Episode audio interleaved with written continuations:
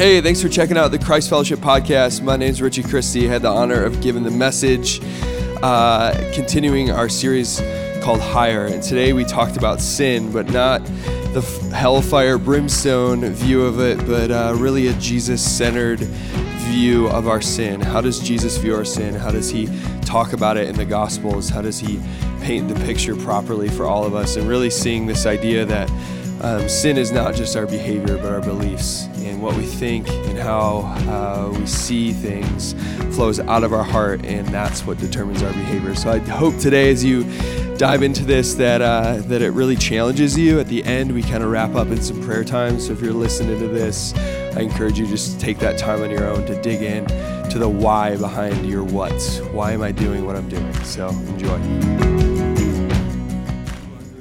Father, we thank you. We thank you this morning for just meeting us in this place.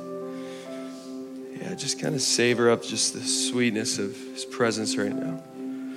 Just thank Him. Thank Him for meeting you here. Thank Him for who He is. Father, would you reveal the true King Jesus this morning? Would you break down any yeah, walls that we've built up around a, a false view of you or an untrue view of how you even see us, God. Would you just pierce through that and just give us fresh revelation of who you are, Jesus? We thank you, Lord Almighty, the Holy One. We love you. It's your name we pray. Amen. Amen. You guys can grab a seat. Man, so good. So good. You guys doing good? You enjoyed fall? First morning. I don't know if you know it. Fall's here. Uh, if you couldn't tell, though, too, it's also here because of my, my voice. Uh, my, my allergies are killing me. So, off the bat, I apologize for any uh, abnormal coughing or excessive drinking of water uh, this morning as we uh, lean in together. But if you're new here, I want to I wanna say welcome, just like Logan and Amanda did. Uh, my is Richie Christie. I am our next gen pastor. Excited to dive in this morning with you guys. Um, I talk about uh, my family a lot, uh, but if you didn't know, I've got two, two young boys River, who is about to be four, and then Abel uh, is 15 months right now. And as you can imagine, with two little boys, uh, getting older and older. Each day is getting a little rowdier and rowdier uh, in the house, right? But it's fun. Honestly, it's a blast. Like raising raising the two of them has been so fun. Uh, but sometimes, though, as all boys do, because I grew up with a brother as well, um, all every without fail almost every day someone takes it a little bit too far all right? Someone always takes it a little bit too far uh, whether they're playing or wwe wrestling or acting like t-rexes in the house like someone ends up taking it too far. And right now with the age gap as you can imagine it's usually Abel, our young one, trying to keep up with his older brother, and then River taking it way too far, and Abel ends up crying somewhere, right? Uh, actually, this weekend he, he uh, experienced his first black eye, so that's pretty exciting for him. Uh, so if you see him in the lobby, that's what happened. Actually, we don't know what happened, it just appeared one morning, so that's, uh, that's that. But um, what's funny though is like Riv's kind of roughing him up right now. Uh, but Abel at eight months was wearing diapers bigger than River ever did uh, before he was potty trained. And as 15 month checkup, the doctor said he's probably going to be about six four. So I'm not sure how much longer this is going to last for River to be able to beat up Abel. But one thing that's funny is, um, you know, as things escalate in the house, you're trying to figure out how to navigate it as a parent. And so we've just kind of used our, our our stairway upstairs is like, hey, if things things get out of control, Riv, just go sit down, take a break. All right, take a breather. You need to head over there. But one of the things we're trying to work through is as he's as he's like got out of control behavior at random moments, is to not just always talk about his behavior. Right? Not just always talk about what he's doing wrong or, or what went on, but, but one of the questions we've been trying to ask him is why? Like, why did you do that?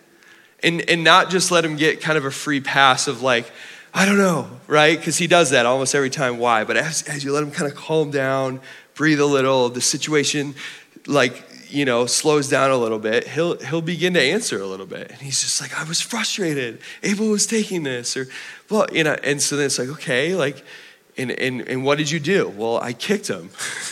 I pushed him down. Okay, so was, did that, was that good? No. Okay? And so he's starting to grasp it a little bit, but that why question is what we're trying to get him to wrestle with. And, and really, by the end of it, almost every time, it's like just trying to reinforce, like, hey, I know you got frustrated. I know things got a little crazy, but but you gotta you gotta think about like how to slow down and asking why, not just react. And, and, and really trying to like just just unpack why he's acting the way that he's acting. And almost every time the answer is this hey, if you don't blow up, if you don't if you don't freak out you just come get mom and dad. This situation will not end with you on the stairs i bet right? Just trying to help them out. Uh, it's funny just parenting young kids trying to figure that out. But i was thinking about today was thinking about abel's black eye thinking about all this and uh, i think as, as adults you know we we react in certain ways in situations um, whether it's a situation at work, a family, we react certain ways, have certain, certain ways of responding to things. And I don't know how often we ever take the time to ask why. Why did I react the way that I reacted? Why did I do what I did? Why am I living how I'm living? Why am I constantly running to this way of escaping, whatever it is, right? We might give it a second thought here and there. But if, you, if your family's like me, if your life's like me, sometimes as adults, I think life feels so busy, you've got to get from one thing to the next, that rarely do you have a minute in your day to just sit back and go, why are things happening the way that they're happening? Why am I reacting the way that I'm reacting? Why am I living the way that I'm living? Or maybe we do have the time, but sometimes we're maybe too scared to ask that question because we don't know if we want the real answer, right? And so today, as we as we continue our series higher, uh, we've been in for quite a while. It's been really, really good. Uh, I want to continue around this idea of having a higher view of sin. Uh oh, oh no, he said it right. Um, but today, I don't want to talk about like the hellfire brimstone get you shaking in your boots as you leave Sunday morning view of sin. I actually want to give you quite the opposite. I want to give you one of the deepest, uh, most transformative revelations I've had on this subject. Uh, around sin, around our behavior. Um, because I think many of us have been taught a view of sin that really only cares about our behavior. Just managing our behavior, like my toddler on the stairs, right? Just, just get in line, figure it out. But we've never been taught to ask the why behind our own behavior. Why am I doing what I'm doing? Why am I living how I'm living?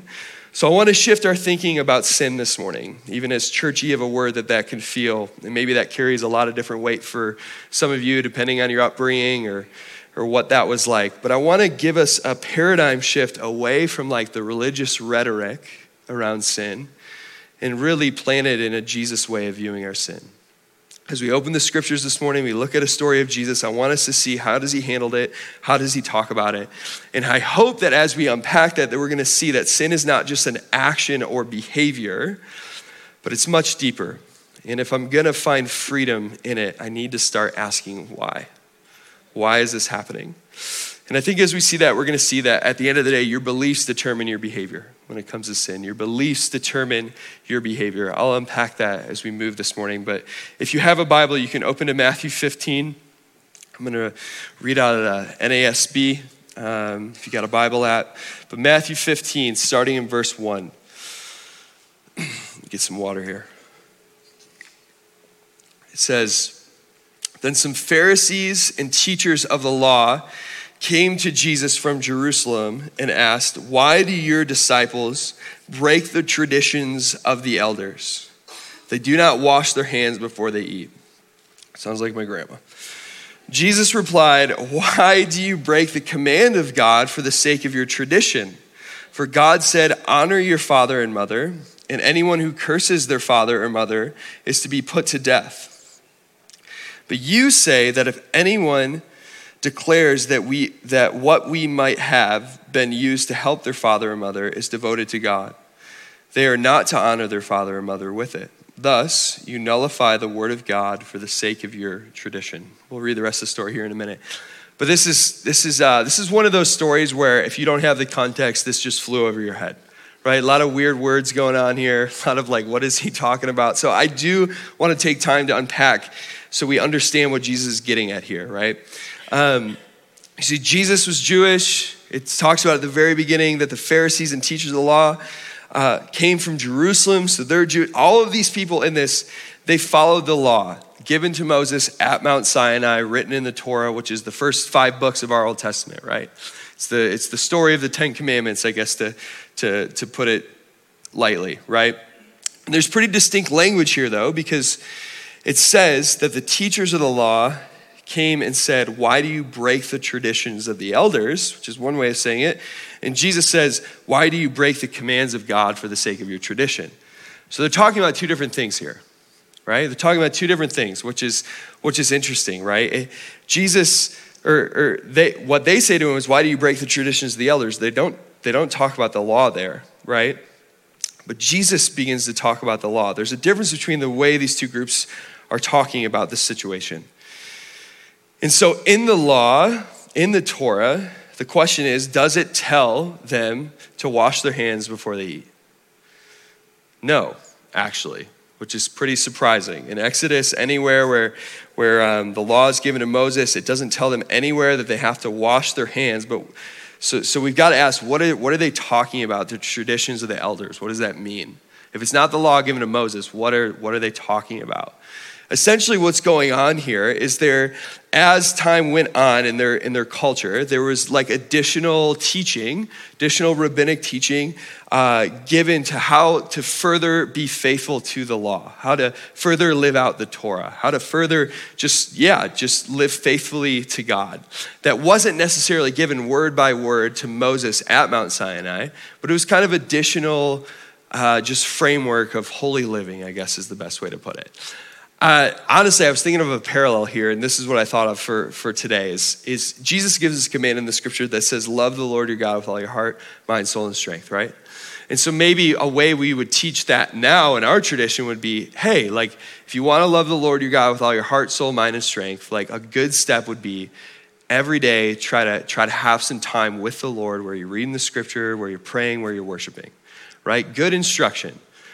Was that instruction given by Jesus? No. There's nowhere in the Bible that Jesus is like, this is what your quiet time needs to look like. This is what your time with me needs to look like. But in our tradition, we've learned that, a, that that's a good step to take if you're trying to honor what the command of Jesus is, is given, right? So, same thing here that we have going on, right? They, there is a law that says, do not eat anything unclean. So, what's one, make, one way to make sure that you don't eat anything unclean? Wash your hands right? Wash your hands before you eat. You'll be good, right? Um, but it's interesting because Jesus comes back and he's essentially saying, he gets into this whole honoring your father and mother, right? Which is a command given at Mount Sinai, an actual law given, right? Uh, in Exodus 22. It says, honor your mother and father. But at some point, it seem, we seem to find out that in their tradition, um, it says that if you have something that could help your mother or father, but you've already devoted to God, it's God's first, so don't give it to your mother or father. Which is essentially, Jesus is like, okay, so your mom and dad are sick, and you're like, good luck, sorry, I already gave it to God. And so he's flipping this whole thing and he's trying to paint this picture of like, listen, sometimes you guys are making decisions and rulings about our behavior that aren't actually in line with what Moses taught in the Torah. And they don't align with it, right?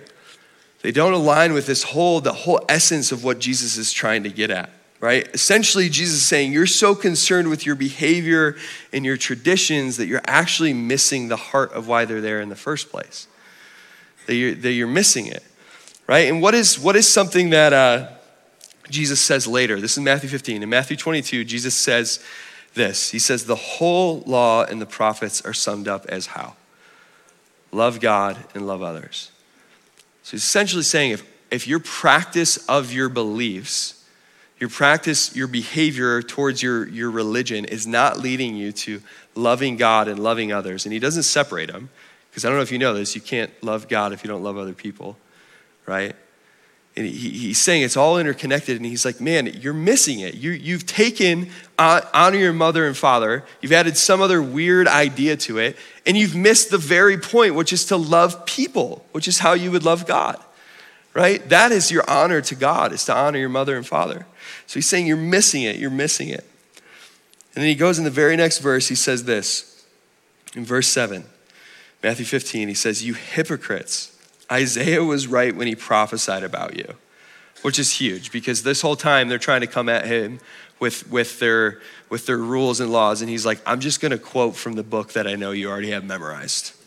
This is what he said about you These people honor me with their lips, but their hearts are far from me. They worship me in vain. Their teachings are merely human rules. And then he goes on, he says this Jesus called the crowd to him and said, Listen and understand. What goes into someone's mouth does not defile them, but what comes out of someone's mouth, that is what defiles them. In verse 15, it said, Peter said, Explain the parable to us. Jesus says, Are you so dull? Which is hilarious to me. Jesus is like dissing him, right? He says, Are you so dull? Jesus asked him, Don't you see that whatever enters the mouth goes into the stomach and then out of the body? But the things that come out of a person's mouth from the heart, and these defile them. For out of the heart come evil thoughts, murder, adultery sexual immorality, theft, false testimony, slander. These are what defile a person. But eating with unwashed hands does not defile them.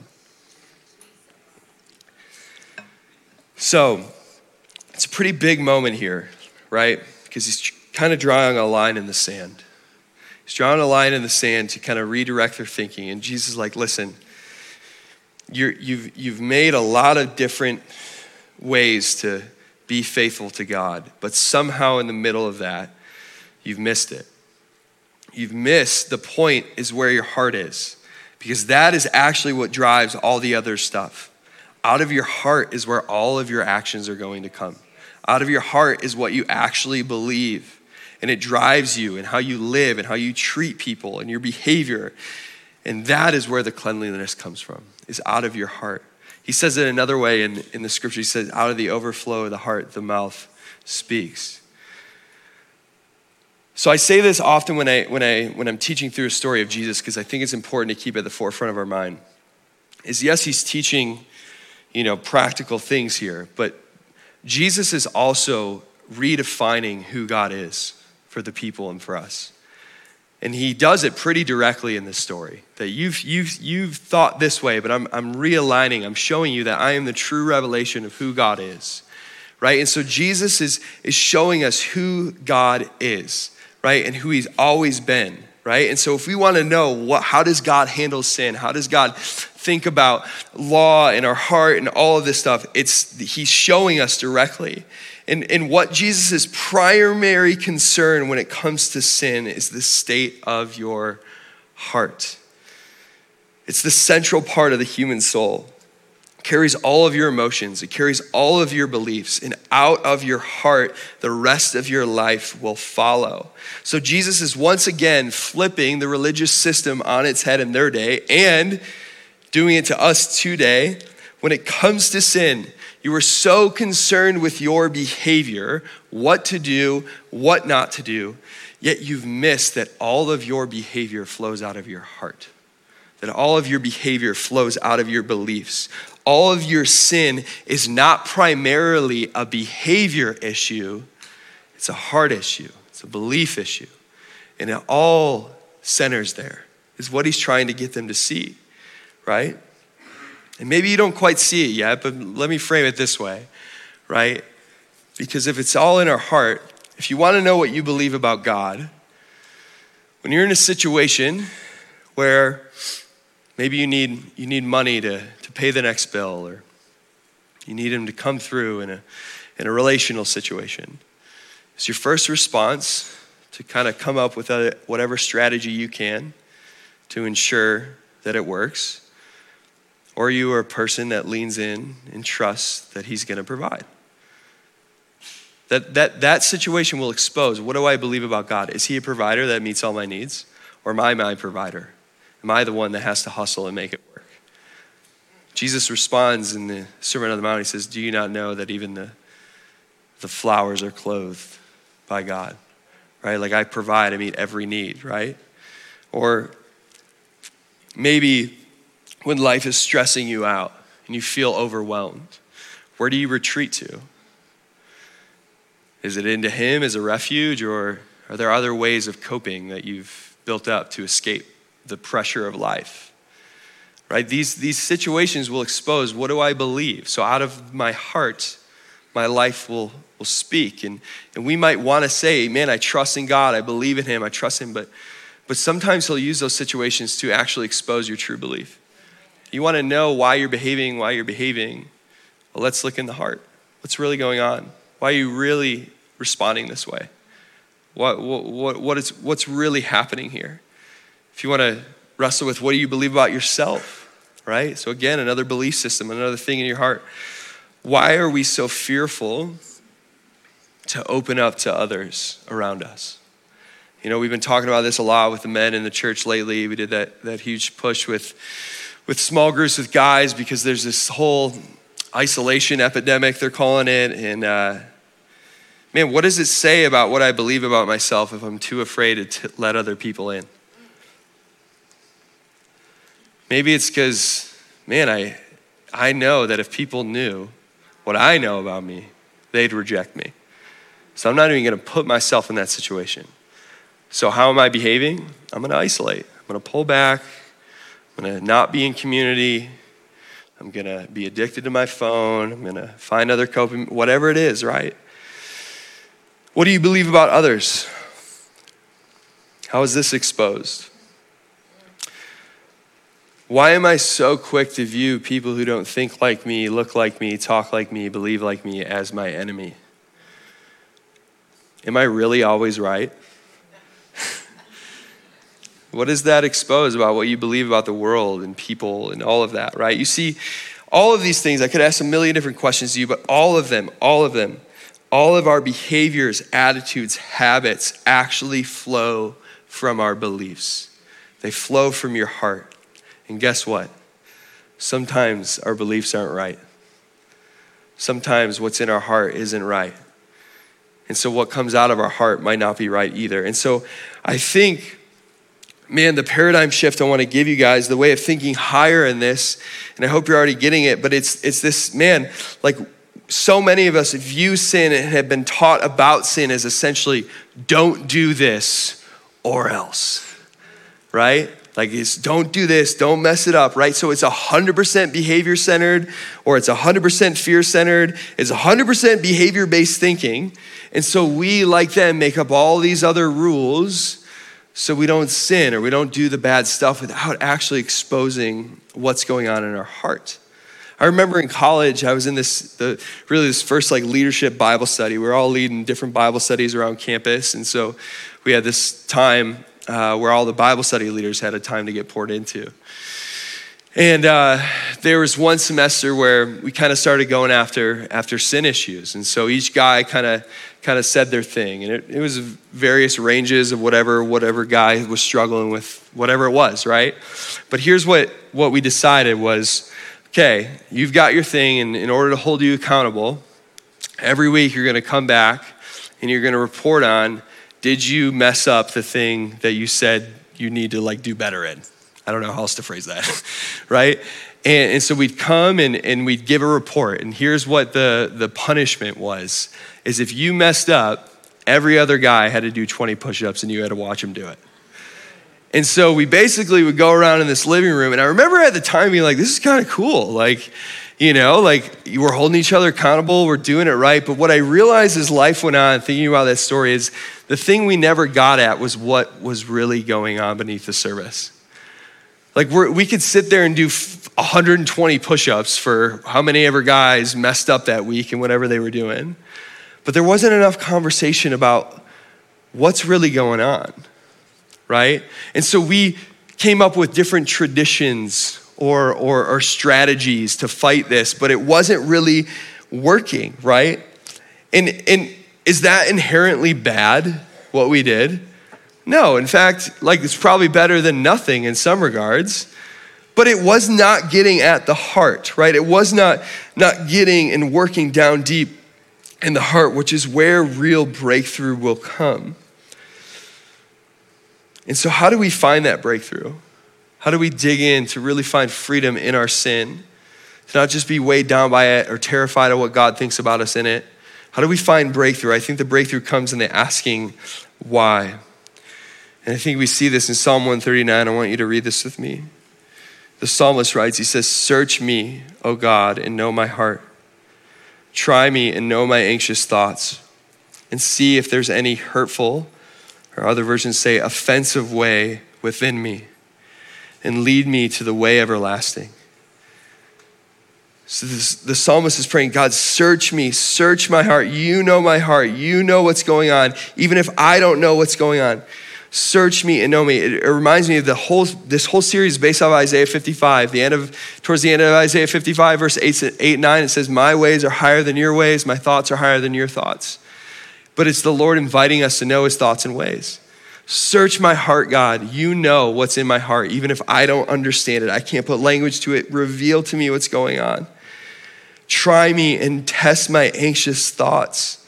See if then there's any hurtful or offensive way within me what's going on within my heart that's hurting me, that's offending me, that's, that's, that's messing up my life.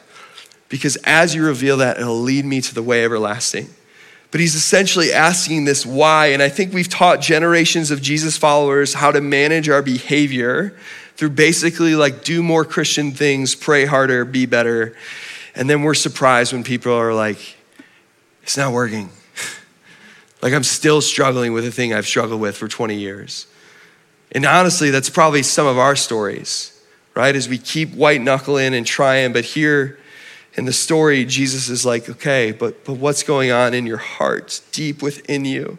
What do you really believe about yourself, about God, about others, about the world that's causing your behavior? And we've got to, again, Jesus is showing us who God is like. Look how he handles sin in this situation. Or you could go through story after story in the, in the Gospels. What does he do with the adulterous woman? They, they throw this lady in the street and they're like, hey, our law says that we should stone her. What do you think we should do, Jesus? And Jesus just draws a line in the sand and says, he who's without sin can cast the first stone. And he, he, he sits and has a conversation with this woman and it ends and it says, go and sin no more. Never talks about her behavior. Because what does he get at? He gets at her beliefs. I'm gonna, I'm gonna shift your beliefs about who God is by showing you that I see your sin and still love you. So, so, so know that I have unconditional love for you. And I'm going to dignify you where all these other men are going to throw you in the street. I'm going to sit with you here and work through this. And that is going to cause her to go and sin no more because I've redirected all your beliefs. And he does it story after story. You could do a study on this. Same as Zacchaeus in the tree, right? The woman at the well, right? Everybody hates their behavior and how they act and, and, and wants Jesus to condemn them, but Jesus gets at their heart and that's what sets them free. And that's the same invitation for us today to realize your beliefs determine your behavior. And we need to stop being so focused on our behavior when it comes to sin. And we need to start doing the true, good, and hard work of wrestling with why. Why am I doing what I'm doing? Why am I living how I'm living? And as we ask why, I think we need one more shift in thinking, and I'll end here a shift in thinking, another higher view of sin is, is to realize that anytime Jesus confronts sin in my life, it is not to shame me, but it is to change me. It is to change me into God has always called me and designed me to be. That's what it is. So, so again, we've always been taught sin as behavior modification. And so we can't really be surprised when most people's primary experience with this is just shame and you just, oh, I'm such a, I'm such a sinner, I'm such a mess. And we just sit in that, and there's no transformation out of it. And so maybe I need to shift my mind to see that anytime Jesus exposes or, or, or prods at that area of my life or this, this sin issue, man, it's not to shame us, but to change us and to call us into who we've always been designed to be.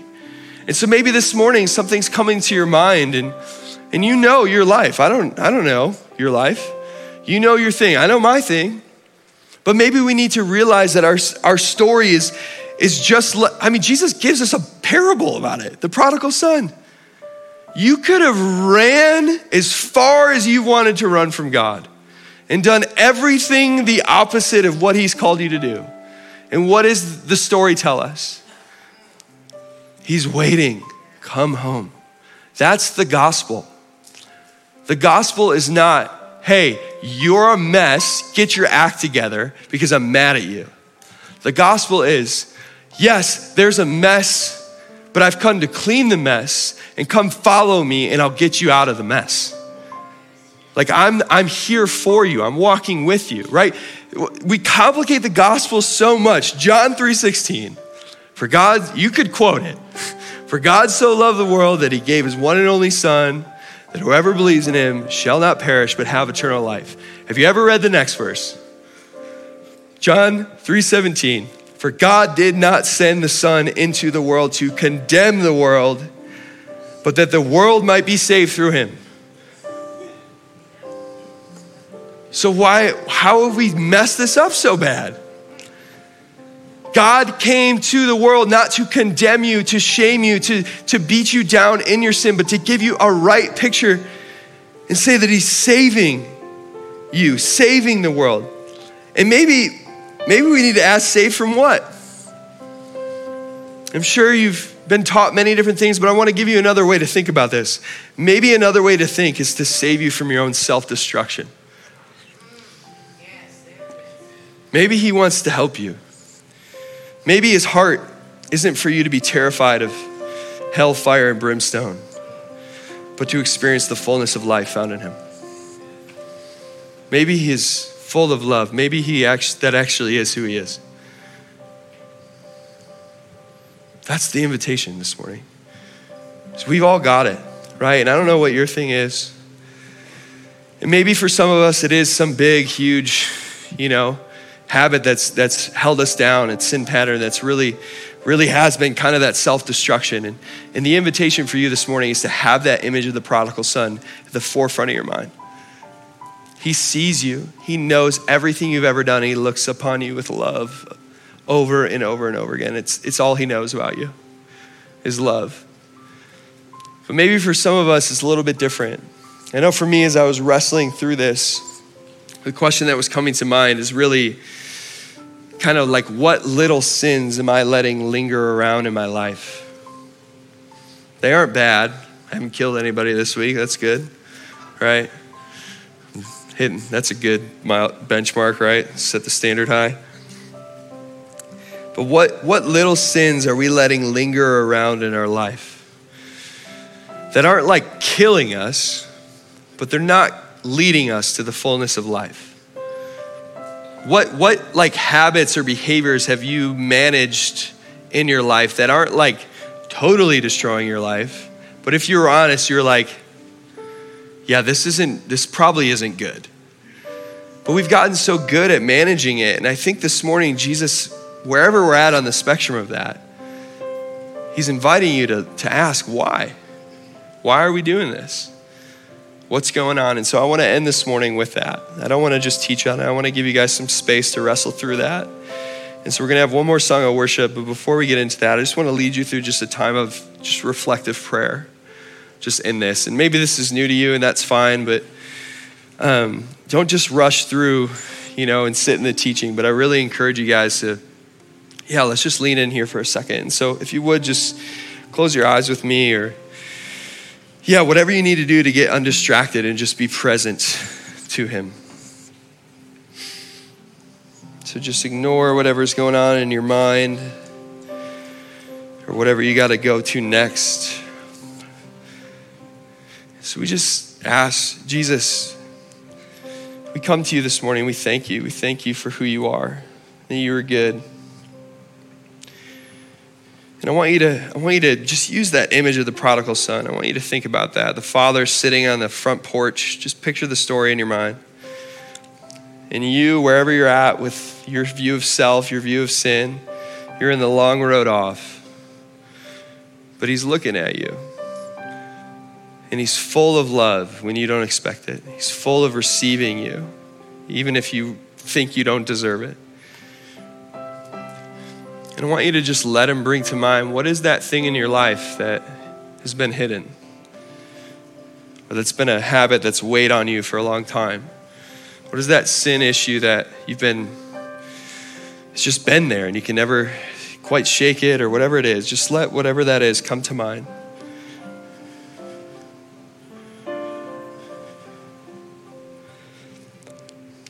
And I want you to realize that He sees that. And I want you to hand that over to Him, hand the behavior over to Him. And just ask, Holy Spirit, can you reveal why this is happening? What is causing me to behave this way? What is causing me to act this way, to live this way?